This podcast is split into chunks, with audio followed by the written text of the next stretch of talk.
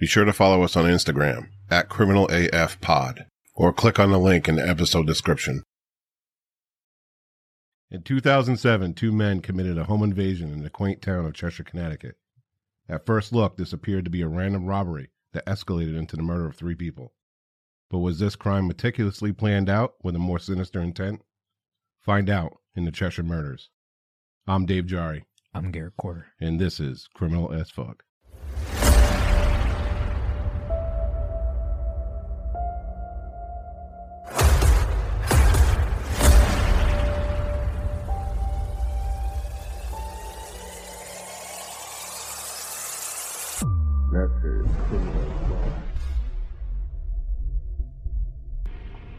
What's good, everybody, and welcome back to another episode of Criminal as Fuck. Once again, I am Dave Jarry, and with me, as always, is my co-host Garrett Courter. How are we doing? Uh, we have a couple of uh, criminals on our uh, Patreon this week. I don't know if we. Uh, trying to think of a name for the fans. I don't know if criminals would work. But... I, I like it, but we'll we'll, we'll brainstorm. All right. Uh, shout out to Christine Rivera and Beth Davis. Uh, thank you very much. Uh, Christine was a serial holic on Patreon back in the day. So thank you, Christine and Beth, for your support. Very much appreciated. Uh, so go check out Criminal AF on Patreon. There's four tiers, and you can donate as little as $2 a month to help the podcast. That's patreon.com backslash criminal AF. And please go follow our socials. Instagram, it's at Criminal AF Pod. Uh, on Twitter, it's at Criminal AF. TikTok, it's at Criminal underscore AF. And if you're watching us at Criminal AF on YouTube, be sure to like, subscribe, and drop a comment so you know when our next videos drop. And for merch, you can go to criminalafpod.com and click on shop. Tons of great merch rep criminal as fuck and show your support. Oh, go get you some merch. Yes, sir. It's good too. It looks real nice. Uh, if you love what we're doing here, leave a review on Apple Podcasts, Spotify, or wherever you listen to podcasts. Your positive reviews will help bring awareness to the podcast and boost us in the rankings. And to leave us a voice message, go to the Anchor app or click on the link in the episode description. Any questions we received will be played and answered in our next episode. Uh, we actually received a message this week from our listener, Paul Breer, and we'll share it now.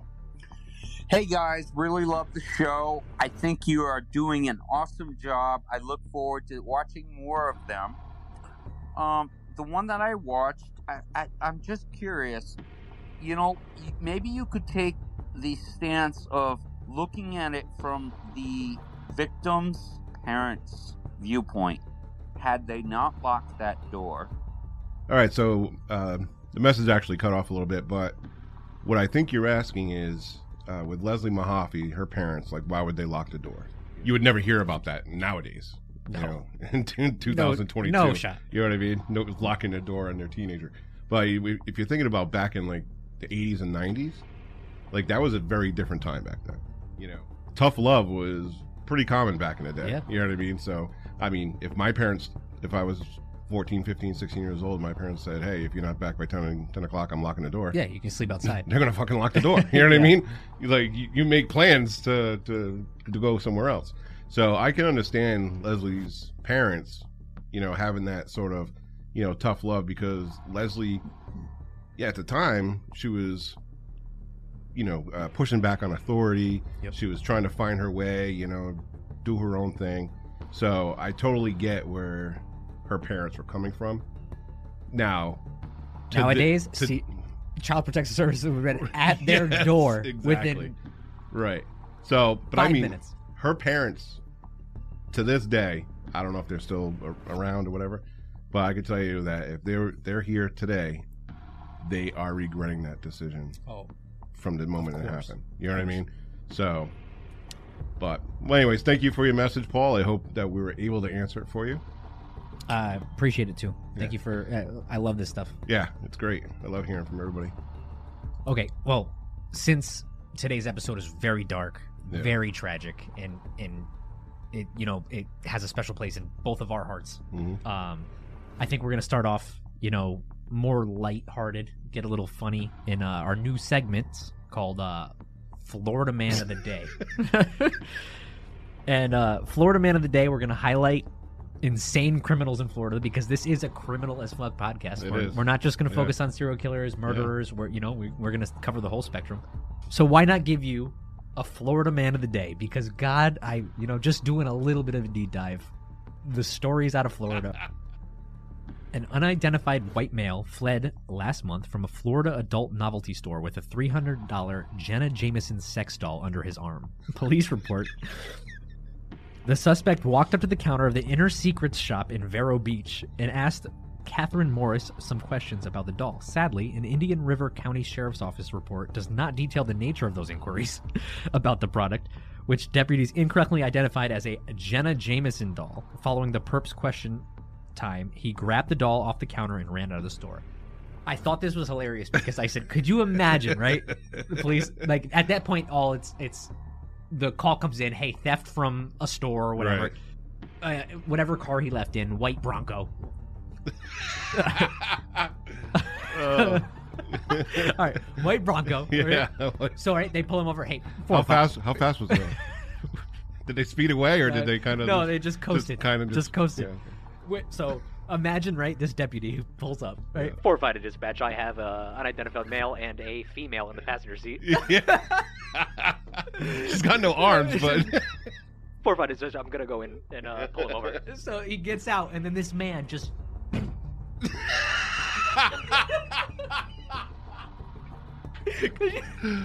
just sprints down the highway with a Jenna Jameson sex doll. I just, I thought it was hilarious. Oh my god. Oh. He was never caught, by the way. Never caught. Nope. No. So, so So him and him and James, him and Jenna live lived happily ever. happily ever after. Oh my god. Oh, I can just see the guy running down the road. Four five dispatch. White male and a uh, female passenger. All right. Feet don't fail me now. Hilarious. All right. I'd like to touch on a story real quick that has been coming across my timeline. And this one will either piss you off, make you want to vomit, or both. So I just have to warn you if the ingestion of body fluids makes you queasy or uncomfortable, you might want to uh, Mute now. Yeah, either mute or skip a, skip ahead for a couple minutes. So anyway, so there's this lady, Cynthia Perkins. Uh, she was a former former school teacher in Louisiana, and uh, her husband Dennis uh, is a former special operations lieutenant with the Livingston Parish Sheriff's Office. And the reason I say that they're both formers is because they were arrested back in two, ni- 2019 for a slew of sex crimes. Cynthia was charged with like 70 of, of those crimes, and her husband was charged with 150. And Uh, wait, wait, wait. 150. 150 charges. Holy shit. All right. So it involves uh, child pornography, uh, rape of a minor under 13 years old, sexual battery of a child, video voyeurism, and it the list just keeps going and going and going and going. It gets pretty specific, but I don't want to like go. Into details. Yeah, it's it's pretty disgusting. But what makes this case go from horrible to unimaginable is the charge for conspiracy of mingling a harmful substance. Can you guess what that is? I, I didn't know that's how they. That- so in in a court of law, that's how they. Sh- that's how they explain somebody ingesting bodily fluids. What's what is the charge? It's conspiracy of mingling a harmful substance. Uh, no clue. Couldn't even tell you. All right, so But uh, that's actually comical that they made it sound so nice. so during the investigation, they found videos on Cynthia's phone of Dennis ejaculating onto pastries and into energy drinks. Which it's not. It's not funny. It's not funny. which but Cynthia it is a little funny. then served to her jun- junior high class. No fucking. Yes. so that's like a major that's like 20 30 charges right there. So now I understand why Right. he got so many charges. yeah. So uh, what a sick fuck. Yes. Holy. So this is yeah, this has been coming over like I don't know. Every so often I'll, I'll see it and I'm like, this is just mind boggling. Like who who sits there and is like, hey, let me jack off on your pastries so you can send them to your kids. Jesus. And this dude's a I guess from what it's what it says that this guy, I guess he was like a lieutenant in a SWAT or some some shit for for the parish down there in Louisiana. I guess the lie detector didn't catch him in the, Yeah, uh, yeah. the police process. How was that psyche eval? Obviously not well. So, uh, so she was recently sentenced to 41 years in prison as part of the as part of a plea deal, in exchange for testimony against her now ex-husband. They divorced. So, Wow. yeah, wrap your head around What a that what a story there. one. yeah. Thanks for bringing that one up. yes. So, but anyways, so we're talking about the Cheshire murders today, and uh, now that we got this out of the way, it's time to uh, buckle in a little bit. yeah. And uh, The, the, I think this story it, hit, it hits home because we're from Connecticut. Right. So it's like an hour re- away. yeah, and it's an hour away from us.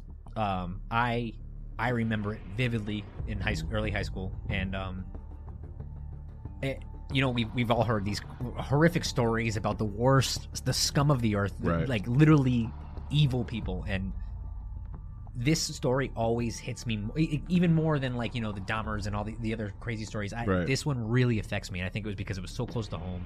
I mean, you raised daughters before. Yeah, I, I have a daughter, and it, it's it's it's just a rough story. yeah.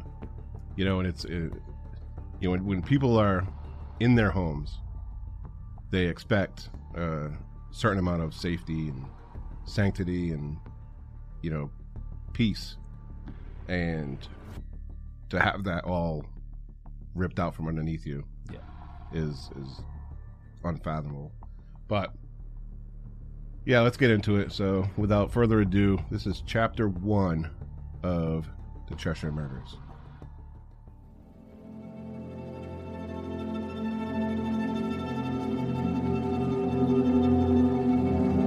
This episode of Criminal as Fuck contains descriptions of disturbing, graphic violence, which may be offensive to some people. Listener discretion is advised.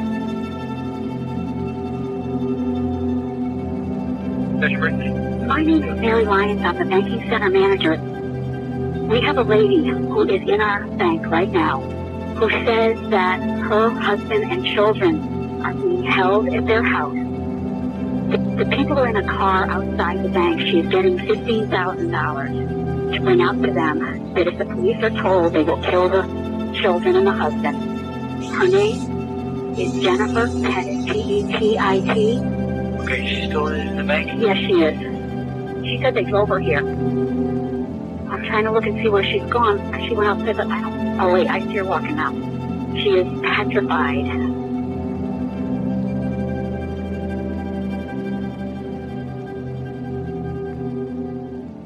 Forty minutes after this call, a little after 10 a.m. on July 23, 2007, the home located at 300 Sorghum Mill Drive in Cheshire, Connecticut, was engulfed in flames, and located inside were the bodies of 48 year old Jennifer Hawke Petit and her two daughters, 17 year old Hayley Petit and 11 year old Michaela Petit. About a hundred yards away from the home were two demolished police cruisers and the Petit's Chrysler Pacifica, stolen just moments before by the two men who set the house ablaze. Jennifer's husband William had escaped from the basement where he was restrained at 9:50 a.m., feet tied together with an enormous gash on his head. By this point, William Petit had lost roughly 7 pints of blood and was barely clinging to life. But he managed to escape from the home and make his way to a neighbor's in a last-ditch effort to save his family. The Petit's neighbor and family friend didn't recognize the man who approached and called out his name, bludgeoned beyond recognition. Just as the neighbor called 911, a police officer rushed in and yelled at the two men to get to cover. An ambulance was dispatched to William, not yet knowing the fate of his wife and daughters. He will not know for some time as he was in and out of consciousness. The day before this tragedy, Sunday, July 22nd, began as any other Sunday. The family attended church in the morning, and in the afternoon, William went to play golf with his father as Jennifer, Hayley, and Michaela stayed home to tend to their garden. Michaela was excited to prepare their Sunday dinner that evening bruschetta and a pasta with homemade sauce of native tomatoes, olive oil, basil, and garlic, with homemade balsamic vinaigrette for the salad.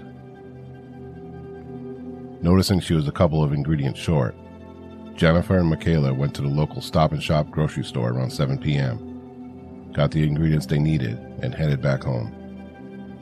Dinner was a success. After dinner, William retired to the sunroom to read his medical journals, and Jennifer, Hayley, and Michaela gathered to watch some TV. Around 11 p.m., with William asleep on the couch, Hayley retired to her room, and Michaela joined Jennifer in her room and read a Harry Potter book. At 3 a.m., as William lay asleep on the couch, he was suddenly bludgeoned in the head five to six times with a baseball bat, splitting open a large gash and he lost consciousness. This is the beginning of the Petit's seven hour nightmare. How did this prominent family in the bedroom community of Cheshire end up being destroyed? William was an endocrinologist, specializing in diabetes treatment. Jennifer was a pediatric nurse and co director of the health center at Cheshire Academy. Hayley was a standout co captain for the basketball and row teams, destined for Dartmouth in the fall, her father's alma mater, to follow in his footsteps to become a doctor. And Michaela, affectionately known as KK Rosebud to her father, was a caring girl, an old soul, wise beyond her 11 years, whose favorite channel was the Food Network and loved to cook and garden. The beginnings of this tragedy allegedly occurred the moment Jennifer and Michaela went to Stop and Shop, walking through the parking lot to their car. Unbeknownst to them, there was a man watching, monitoring their movement.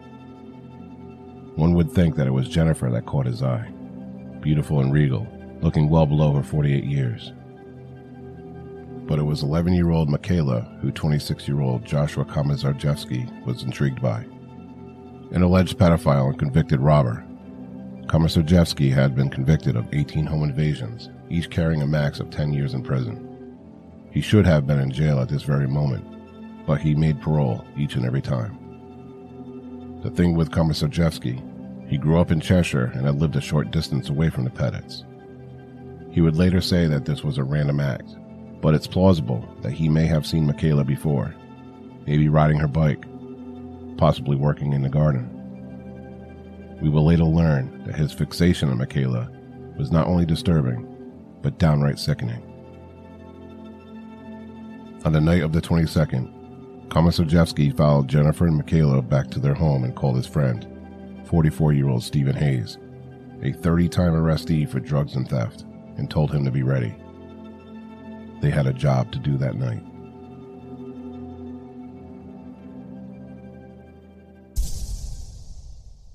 you know, the absolute picture perfect family.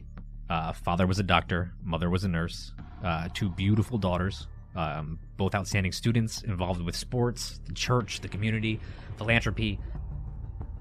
A white picket fence was a thing, it would be the Petit family. Mhm. 100%. Oh, absolutely. You know, they'll go on to say, you know, both uh, Komisarjevsky and Hayes, you know, like, oh, this is totally random, you know, yada, yada, yada. I think it goes a little bit deeper than that. Now, both of those guys were known for their robberies and what the whatnot. And all of their charges, none of them were violent crimes. You know what I mean? Yeah. So, why did this one escalate so much? It went from zero to 100, like real quick. You know, Komisar- Komisarjevsky, you know, he would he would walk into houses and it never stopped him before. You know, whether there were people there or not. No. he just went in. So what? I, I feel like he. Well, I mean, later on we'll we'll get into that later. Is I feel like he he enjoyed the fact that people were in the house though. Right. It made it more. It made it interesting. He he got too good at burglaries, to the point where he was wearing night vision goggles and all this other stuff. Like, Yeah, like he got off on that. yeah. right? Loved it. So why this family on this night did he walk into the house Yeah. and physically harm William Petit? At 26 years old, right? Mhm. 18 home invasions. Not at that point, not one of them was violent. Those are those are like charge conviction, you know, Yes, whatever. 18 home invasions. Could be more. that we don't. Yeah, that we don't know of. Right. But but none of them turned violent. Yeah. It was this sp- specific one. So it raises a question: Why did this one, in particular, start off right off the bat as violent? Yep. And the only thing I can think of is that you take the father out, now who's left? You just got the The mom and the two daughters. mom and the two daughters, right? Yes. So I believe that this particular crime was a crime driven by a perversion. Without a doubt. You know, rather than oh, I, I believe the same thing. let's go hit this house. You know, we'll get a freaking hundred bucks and call it a night. This one was all right. Neither of them will admit it, but Komisarjevsky was very intrigued by Michaela. Yeah. From the moment he saw From the moment he saw her. Stop It. Wasn't the mom. It wasn't the Mhm. the, the uh, it wasn't Hayley. It was Michaela. Yeah. That that sparked his interest. Yep. And uh it, gets a little bit more creepy as we go on. The I don't know, lack of a better word, connection that he has with Michaela. No, I, I, I understand what you're saying. So, Yeah. Let's let's keep going. all right, chapter 2.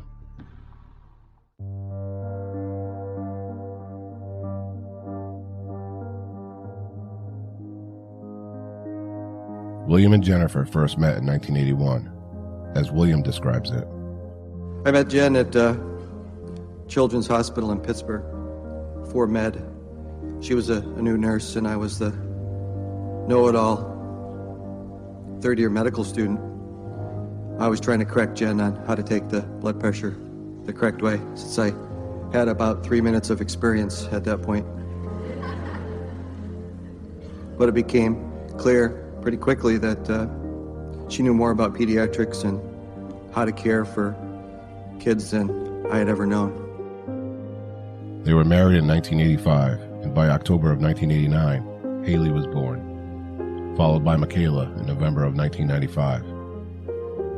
In 1999, Jennifer had been diagnosed with multiple sclerosis, a degenerative disease of the central nervous system. Jennifer faced this diagnosis with bravery, refusing to let the disease dictate her life. Hayley, 10 years old at the time, felt like she had to do something to help save her mother. She organized fundraiser after fundraiser and established Hayley's Hope. Through Hayley's determination, she was able to raise $50,000 to help support treatment and find a cure for multiple sclerosis. Michaela had planned to take over the fundraising and create Michaela's Miracle when Hayley left for college. The Petit celebrated their 22nd wedding anniversary in April of 2007, and in June, a month before the tragic event, they held a party for Hayley's graduation from Miss Porter's school, an all girls school in Farmington. Michaela was set to attend middle school at Chase Collegiate in the fall. This would never come to be, as two evil monsters would come and destroy this beautiful family, and their loved ones and Cheshire as a whole would never be the same.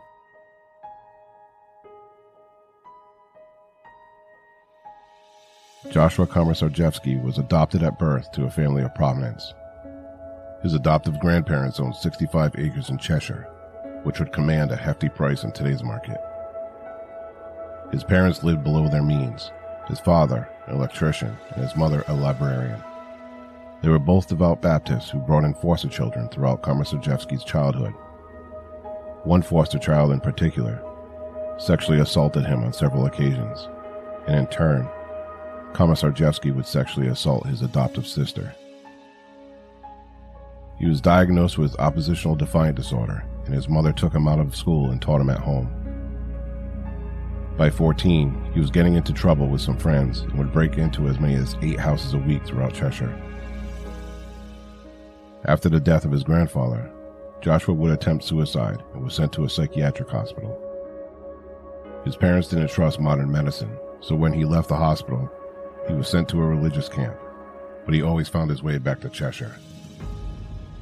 By 2002, Komisarjevsky was arrested for 18 home invasions, and he would often stay in the houses to listen to the occupants breathe while they slept, because stealing someone's security and sanctity was often better than stealing their possessions.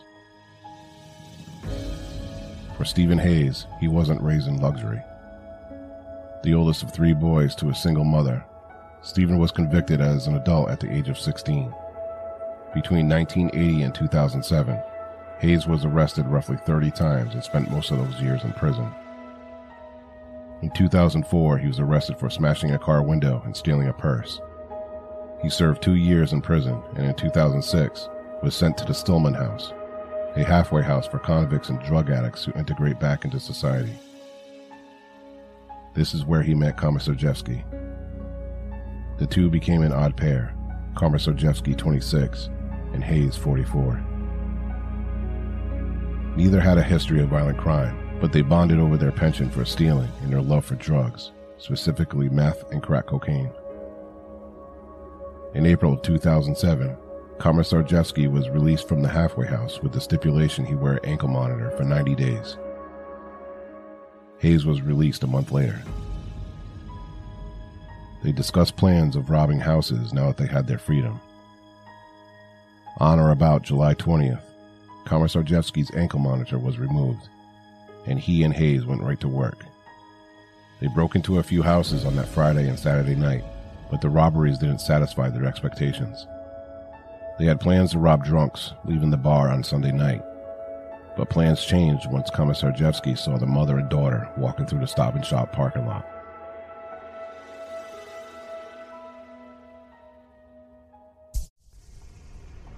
So there's one thing. The one thing about the Petits, William and Jennifer raised absolute amazing children. Without a doubt. You know. Yeah. And when Jennifer found out that she had uh, MS, um, I think Hayley was like 10 years old at the time, Yeah. and she just wanted to do what she could to help save her mother. Yeah. You know, so Sweet sentiment. yeah, so she she went out and did all these fundraisers. She started a, uh Hayley's Hope for uh, for the MS Walk. You know, she had a little team. I mean, it's just amazing that a ten year old and going into her preteens and whatnot could raise fifty thousand dollars. Yeah, that, that You know what I it's mean? not like four thousand dollars for uh, you know Right. the Heart Association. Yeah. She's fifty thousand dollars for MS, Yeah, which is an amazing feat. that she was solely responsible for. Yeah, You know, that's that's just and, and the Wow. her um the kids at her school didn't even know about this. right. She didn't brag. She didn't Mhm. talk about it. She was very like private with this whole thing too. Right. It was all all out of love. It Mhm. was it wasn't for anything else. right. So we get to finally you know hear more about Joshua and Stephen. Yeah. Or uh, Komisarjevsky. fuck his name. Car- All right. So we get to know uh, about, you know, Stephen Hayes and Karma Sojeski, Joshua. he probably gets it right, and then he says Joshua. Joshua. um uh yeah, so, so we get to deep dive more on Stephen Hayes and Komisarjevsky. Uh you know, two broken individuals. They meet at a halfway house and uh both of them instantly click. Uh they they actually called Stephen Hayes Mr. NA. Oh, really? Yeah, because he was uh he, he he's been in NA treatment for so long that he knew the book back and forth. Yeah, when you smoke crack for 30 years, Yeah. you, you might not have. Yeah, I mean, yeah, you don't even need to finish all the steps. You just, you know, you can just read the book at that point. Yeah. Um, Like, I can name you every every stat of the Philadelphia Eagles, but that- doesn't make me a football player. You know what I mean? yeah. Also, uh, rough childhood for Karma Sojeski. Uh, you know, molested, would molest his adopted sister, uh, breaking in in houses at 14. It just, just an all around bad person Yeah. at this point in his life. But yeah, if you talk to like any of his like drug counselors or parole officers or whatever, they're all say, "Oh, he's great guy." Yeah. You know? Oh, he was a master manipulator. Yeah. at the end of the day. Uh, very well spoken, very like could could write very well. Um, where Stephen Hayes, you know, uh, two two younger brothers was the oldest of them. Uh, single mom, poor family. Uh, you know, he, he it seemed like he just started robbing to rob. Yeah. Where J- I think ja, uh, Karma Sojeski was a he got off on uh, you know committing crimes and, and seeing if he could get away with it. Yeah, he did it more of, of like a satisfaction, like a pleasure. Yeah, he- Whereas Hayes is necessity. yeah, a need a need to live. Yeah. uh, for him and to like, you know, it, it speaks a lot about Karma Sojeski too, uh, standing over people while they were sleeping in his bed after. Like the, the man was so good at breaking in that he Mm. he didn't just steal stuff and leave. He would hang around, you know, Yeah. and, and violate your your security. You know Because- who else used to do that? Who Richard Ramirez. he would hang around Yeah. after Night Mhm. Stalker. correct? Mhm. Yeah, yep. Yep. That's how he started off, breaking into people's houses. Yeah, before the killings. Right. Yep. He would do it during the daytime, at nighttime. People were home Just just because he could. just because he could. Just Yeah. walk in. You, you I mean, you have to be skilled at that point. Right. To and he would he would successfully burglarize them too. So he was taking money, he was he was taking objects and then just hanging around listening to them sleep. That terrifies me. Mhm. That's a terrifying thing to to, to hear. Um, and then you know the ankle monitoring coming off in July, and them just going right to work. Yeah. They've been they they've been hanging out talking about this for so long, hmm and uh, it you know they they plan this weekend. Right. You know Friday, Saturday, Sunday, Yep. His ankle monitor comes off in the afternoon, and that night they're and then by Sunday they commit arguably the worst crime you can commit in you know history. So, once again, just to warn you, there's uh, some graphic information coming up, so be prepared. Chapter 3.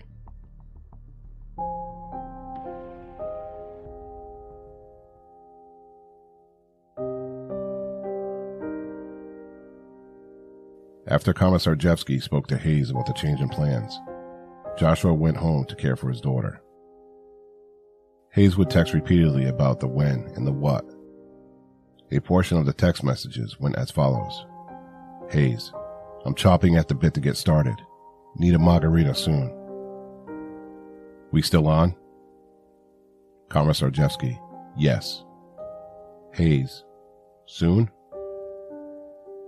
Commissar I'm putting the kid to bed. Hold your horses.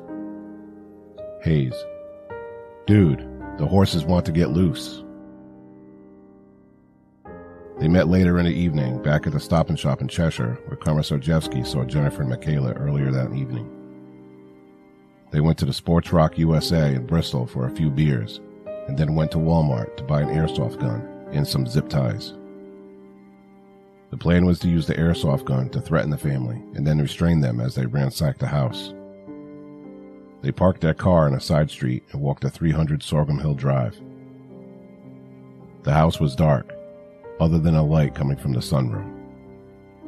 There they saw William Petit sleeping on the couch. Komisarjevsky broke in through the basement while Hayes waited outside. Within a few minutes at 3 a.m., Hayes saw Commissar beating William in the head with a bat that he found in the basement. This was not the original plan. Commissar let Hayes in through the back door. William, now coming to, was restrained by the wrists and ankles and recalls one of the men say, If he moves, shoot him. The two men went upstairs and went into Hayley's room and restrained her. Then went into Jennifer's room, where she and Michaela were sleeping. They woke them up, and Komisarjevsky brought Michaela to her room while Hayes restrained Jennifer.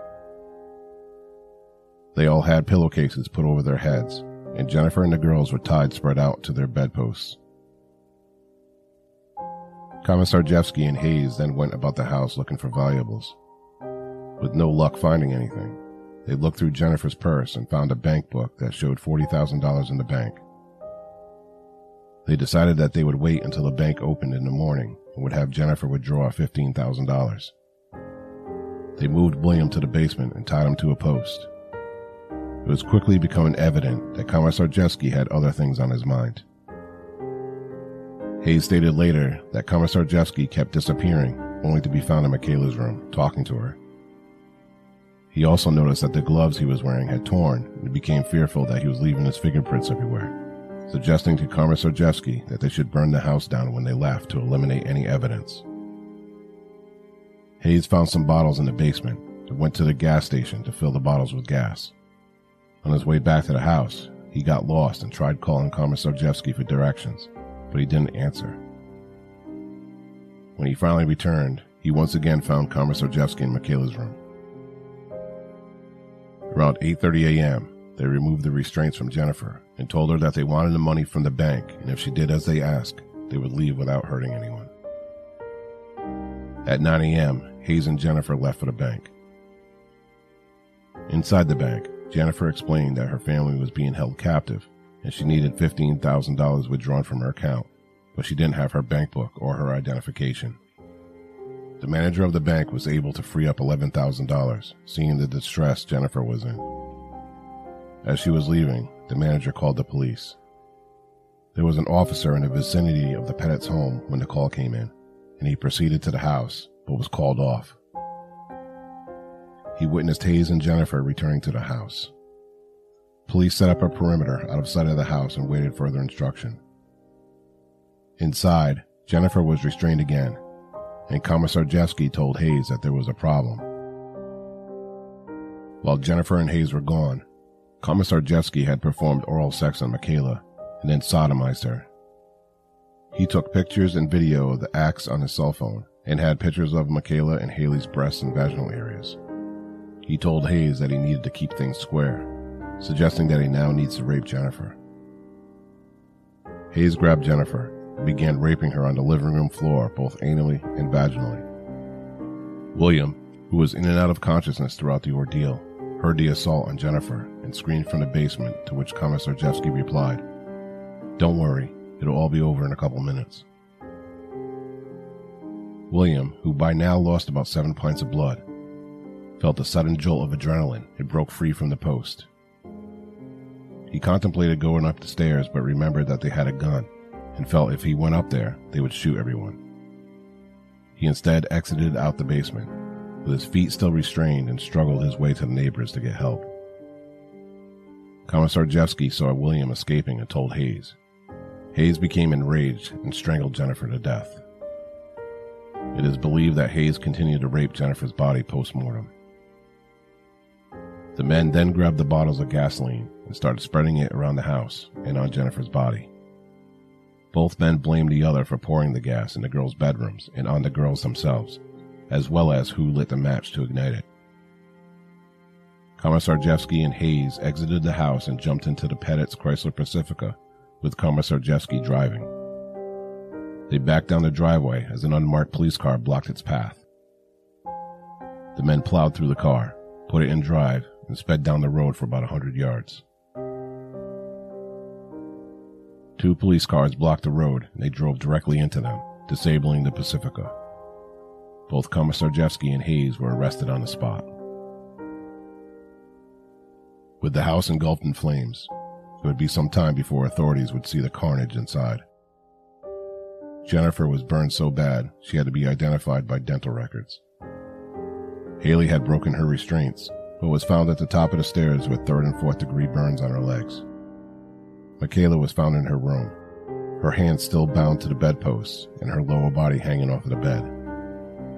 Hayley and Michaela had died from smoke inhalation, and the medical examiner couldn't verify if their burns were from before or after their death. William was transported to the hospital with severe head trauma and loss of blood, barely clinging to life. He spent four days in the hospital and was released.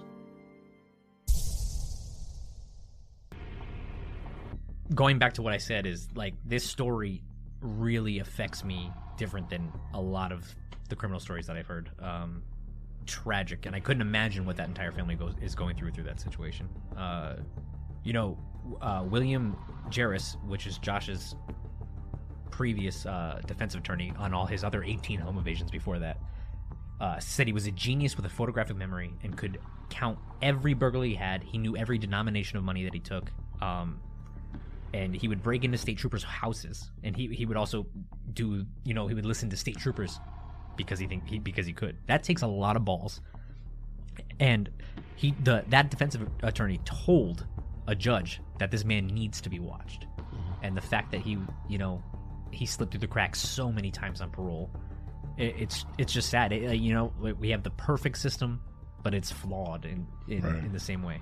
Yeah, and like going back to the, the other chapter is Komisarjevsky shouldn't even have been out on parole No, because there was a breakdown in communication between the Department of Corrections and the parole board.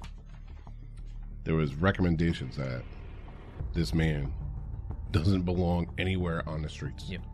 You know, he needs to be either in prison or in a psychiatric hospital. yeah, You know what I mean? uh, and these are the actual parole officers telling you know the court this, and it just it failed. Um, the the thing that really like I can't get over is the timeline of the police, you know, interaction is at 9:21 the initial call from 911 comes in from the bank. Mhm. And uh, the 911 caller uh the 911 uh operator put the banker on hold, you know. Uh, I I know that, you know, she Jennifer said that they were being nice, but still at that point Yeah. that's a big call to come in. That's not your everyday call that you're getting. And the actual the the call got dropped How many times? at one point. I think Just it- once? I think it got dropped once. Yep. So they actually had to call back. Uh, so yeah, 9:21 that call comes in. At 9:56 a.m., the two suspects two suspects seen entering Chrysler Pacifica. So they they they were already on their way out at that point. Hmm. So for 35 minutes, the police were already like for 30 of those minutes, the police were already on scene, setting up their perimeter. right. You know, nobody decided to go in, not knock on the door, and I, and I get there's like protocol procedure and all that stuff, No. but I can see it two ways. It's I can see it from the family's aspect is like, you know, if you would have done something sooner, we'd still have our family. correct. You know. On the other side of it, at, up to that point, other than the assault on William, the violence hasn't escalated. You know what I mean? And like you said, the caller, you know, the 911 caller said that Jennifer said they were being nice. You know, they just want the money and they'll leave. So I can see that aspect of it for the police where they're just like, you know what? At this point, nothing's really drastic happening. This is a hostage, quote unquote, situation. Let's just set up a perimeter, you know, assess the situation. Now, in that 30 minutes, it went from zero to 100. Yeah, uh, it, it's kind of crazy that all that happened. I mean, the raping of Jennifer, the strangulation of Jennifer, and when they poured gas and lit the fire, all within that 30 minutes. Mhm. Uh, so, you know, you can see some desperation with them there, but it, it just sucks that they were right outside and, Right. and nothing came in. And the and the the fire, the the burning of the house was premeditated, obviously, Yeah. because you know uh, Hayes went and bought the gasoline. yeah, he went in the garage, picked the gasoline tanks before he went to the bank with Yeah, Jennifer. Yep. Uh, Mr. Petit too. It's it's like, uh, you know, put up a hell of a fight for being bludgeoned in the head with a, a baseball bat. yeah, Uh, I just I feel so bad for him because coming as as a father, like you feel like you could do more or, or these little little things in different situations and stuff like that. And I, I know he probably feels guilty for going out the back and running to the neighbors and not going. He, I mean, he said it in an interview that he, you know, maybe if I could have got up, went up the upstairs instead of going out the bulkhead, that I I could have did something. He was completely incoherent at that point, right. and uh, And uh, it, it took him everything he had just to get to the nearest house. If he made it upstairs, he would have been killed. yeah, he Without a doubt. he wasn't gonna be able to take on two, you No. know, individuals in the No. state that he was. Especially at that stage uh, on their escalation of the violence, he he would have been killed. And you know, I could see you know his his thinking at that point is like, if I go upstairs, I'm dying. I'll be dead. yeah, If I can get out this back, get to my neighbor, call the police. call the police, you know, get them here and save my family. Like I can totally, and and hearing what was going up, up on upstairs Mm. with your wife, and not climbing up those stairs instead of going like that took. That, you could say that took way more guts yeah, than anything, Mm. because he knew he, he couldn't save her by if he went up. And uh, yeah, it's it's it's a horrible situation. So I mentioned before how uh, Komisarjevsky's uh, interest in Michaela would escalate. You know, after they when when they first when they first broke in, you know they they took care of uh, William, and they go upstairs instantly. And I, I believe Hayes says this that they divvied up responsibility. Yep.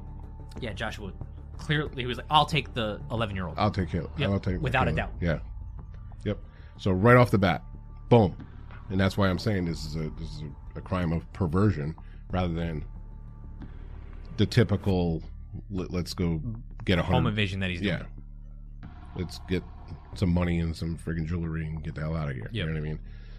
They they played that card well though. Mhm. uh, In you know their upcoming trials. Yeah, But because there's he no had way. he had actually said Komisarjevsky Jeffsky has said in his uh, confession in his interrogation that you know when he saw the the house quote unquote when he saw Michaela he envisioned himself living there Yep. like being there Well, he used to drive his girlfriend around, you know, beautiful homes in Cheshire and say, "Oh, I'm gonna, I'm gonna get you this home. I'm Right. gonna get you this stuff," which, you know, his his girlfriend at that time looked like a 12 year old girl. yeah Yep. So, I believe she was 16 when they started dating Yeah. he was in his 20s yep. And and his the girlfriend's dad even said, "I I think you're a pedophile," yeah and he didn't even like he didn't even try to defend himself. right Too. At he's that like point. oh I'm sorry you feel that way Yeah. Uh, dude also Yeah. too the the bank teller like why I, I'm I know I'm sure this is the bank you know it, I think the bank teller told the manager the manager came out and talked to Jennifer yeah and I'm sure this is the first time that that's ever happened to her so obviously you know you're not gonna react you know like this is an everyday thing right but why did nobody keep her there and I know she went to go run to call the police and and Jennifer kind of bolted out the door Mhm. but that there's like oh there's so many little situations where yeah this could have changed at least maybe Yeah. saved one or two lives Mhm. you know just just not mr Petit it's it's so sad we'll touch a little bit on what happened to them after and uh, what William has uh, has done since then. So, chapter four.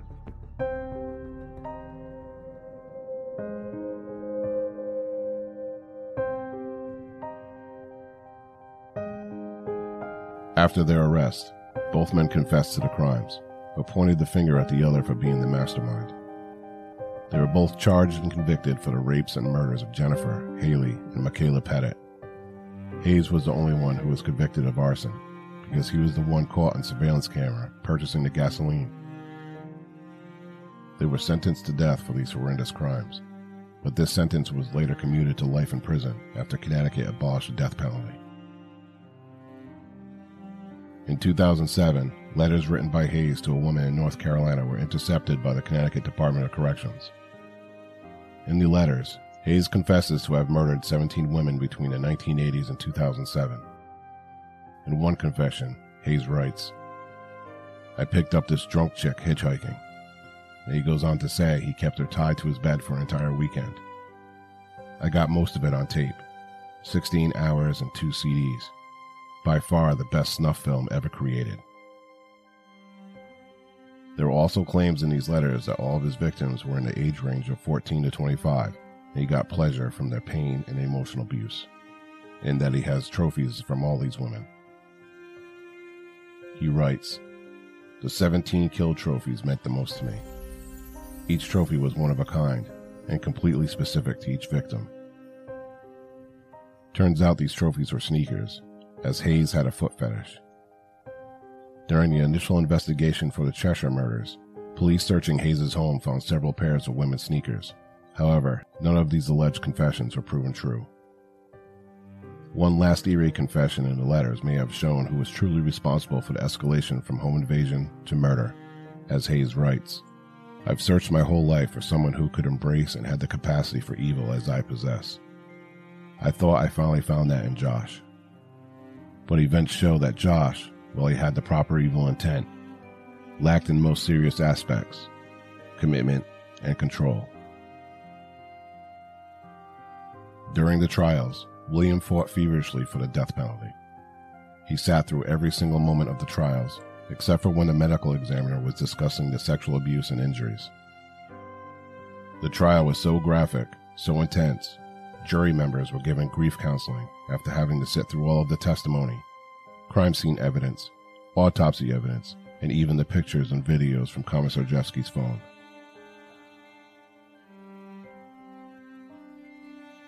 Located where the Petit home once stood, now bears a memorial garden to keep the memory of Jennifer, Hayley, and Michaela alive. William is now remarried and has a son. He gave up his practice and is now a Connecticut state representative and is president of the Petit Family Foundation, founded in 2008, which funds are given to foster the education of young people, especially women in the sciences, to improve the lives of those affected by chronic illness and to support the efforts to help and protect those affected by violence in honor of Jennifer, Hayley, and Michaela. The Foundation's mantra is Michaela's favorite saying You must be the change you wish to see in the world.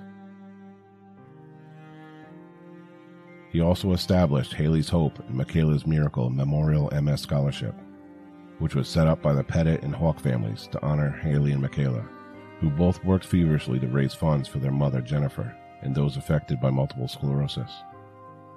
It is run by a committee from the National Multiple Sclerosis Society, Connecticut chapter.